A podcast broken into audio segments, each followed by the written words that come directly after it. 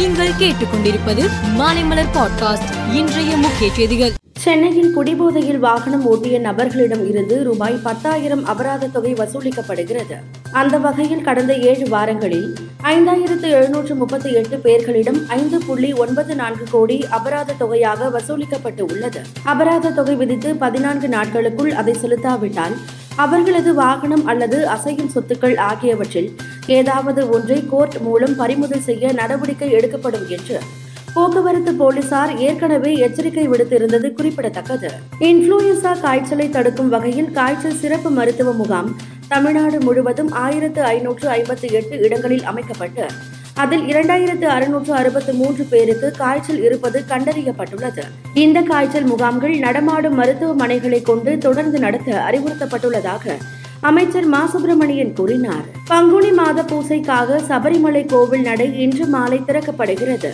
தந்திரி கண்டரரு ராஜீவரு முன்னிலையில் மேல்சாந்தி ஜெயராமன் நம்பூதிரி நடையை திறந்து வைத்து தீபாராதனை நடத்துகிறார். நாளை முதல் பத்தொன்பதாம் தேதி வரை தினமும் அதிகாலை ஐந்து மணிக்கு கோவில் நடை திறக்கப்பட்டு நிர்மால்ய தரிசனம் கணபதி ஹோமம் நெய் அபிஷேகம் புஷ பூசை உச்ச பூசை தீபாராதனை புஷ்பாபிஷேகம் அத்தாழ பூசை உட்பட பல்வேறு பூசைகள் நடைபெறுகிறது.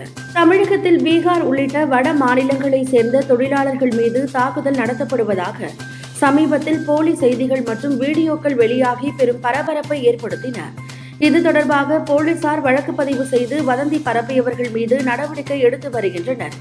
மேலும் பீகாரை சேர்ந்த குழுவினரும் இங்கு வந்து விசாரணை நடத்தினர். பீகார் சட்டசபையில் இந்த விவகாரத்தை எதிர்க்கட்சியான பாரதிய ஜனதா எழுப்பியது. இது தொடர்பாக பேசிய எதிர்க்கட்சித் தலைவர் விஜயகுமார் சின்ஹா தமிழகத்தில் ஆய்வு செய்த பீகார் அதிகாரிகள் குழுவினர் கண்டறிந்ததை அறிக்கையாக வெளியிட வேண்டும் என வலியுறுத்தினார். வடகொரியா ஏழாவது முறையாக அணுகுண்டு சோதனை நடத்த வாய்ப்பிருப்பதாகவும் அதற்கான இறுதிக்கட்ட பணிகளை வடகொரியா மேற்கொண்டு வருகிறது.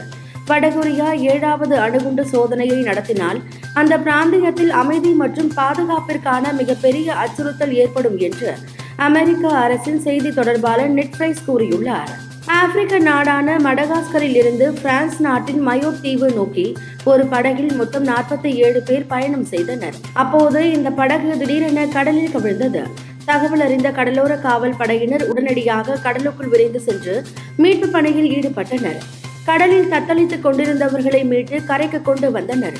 இந்த விபத்தில் இருபத்தி இரண்டு பேர் சம்பவ இடத்திலேயே உயிரிழந்தனர். மாயமான சிலரை கண்டுபிடிக்கும் பணியில் மீட்பு படை தீவிரமாக ஈடுபட்டு உள்ளது. ஆஸ்திரேலிய அணிக்கு எதிரான கடைசி டெஸ்ட் டிராவில் முடிந்தது. இந்த தொடரில் இருபத்தி ஐந்து விக்கெட் மற்றும் எண்பத்து ஆறு ரன் எடுத்த அஸ்வின் இருபத்தி இரண்டு விக்கெட் மற்றும் நூற்று முப்பத்து ஐந்து ரன் எடுத்த ஜடேஜா ஆல்ரவுண்டர்களாக முத்திரை பதித்து தொடர் நாயகன் விருதை பகிர்ந்து கொண்டனர். இதன் மூலம் டெஸ்ட் தொடரை இந்தியா இரண்டுக்கு ஒன்று என்ற கணக்கில் கைப்பற்றியது. உள்நாட்டில் இந்தியா தொடர்ச்சியாக வென்ற பதினாறாவது டெஸ்ட் தொடர் இதுவாகும். மேலும் செய்திகளுக்கு மாலைமலர் பாட்காஸ்டை பாருங்கள்.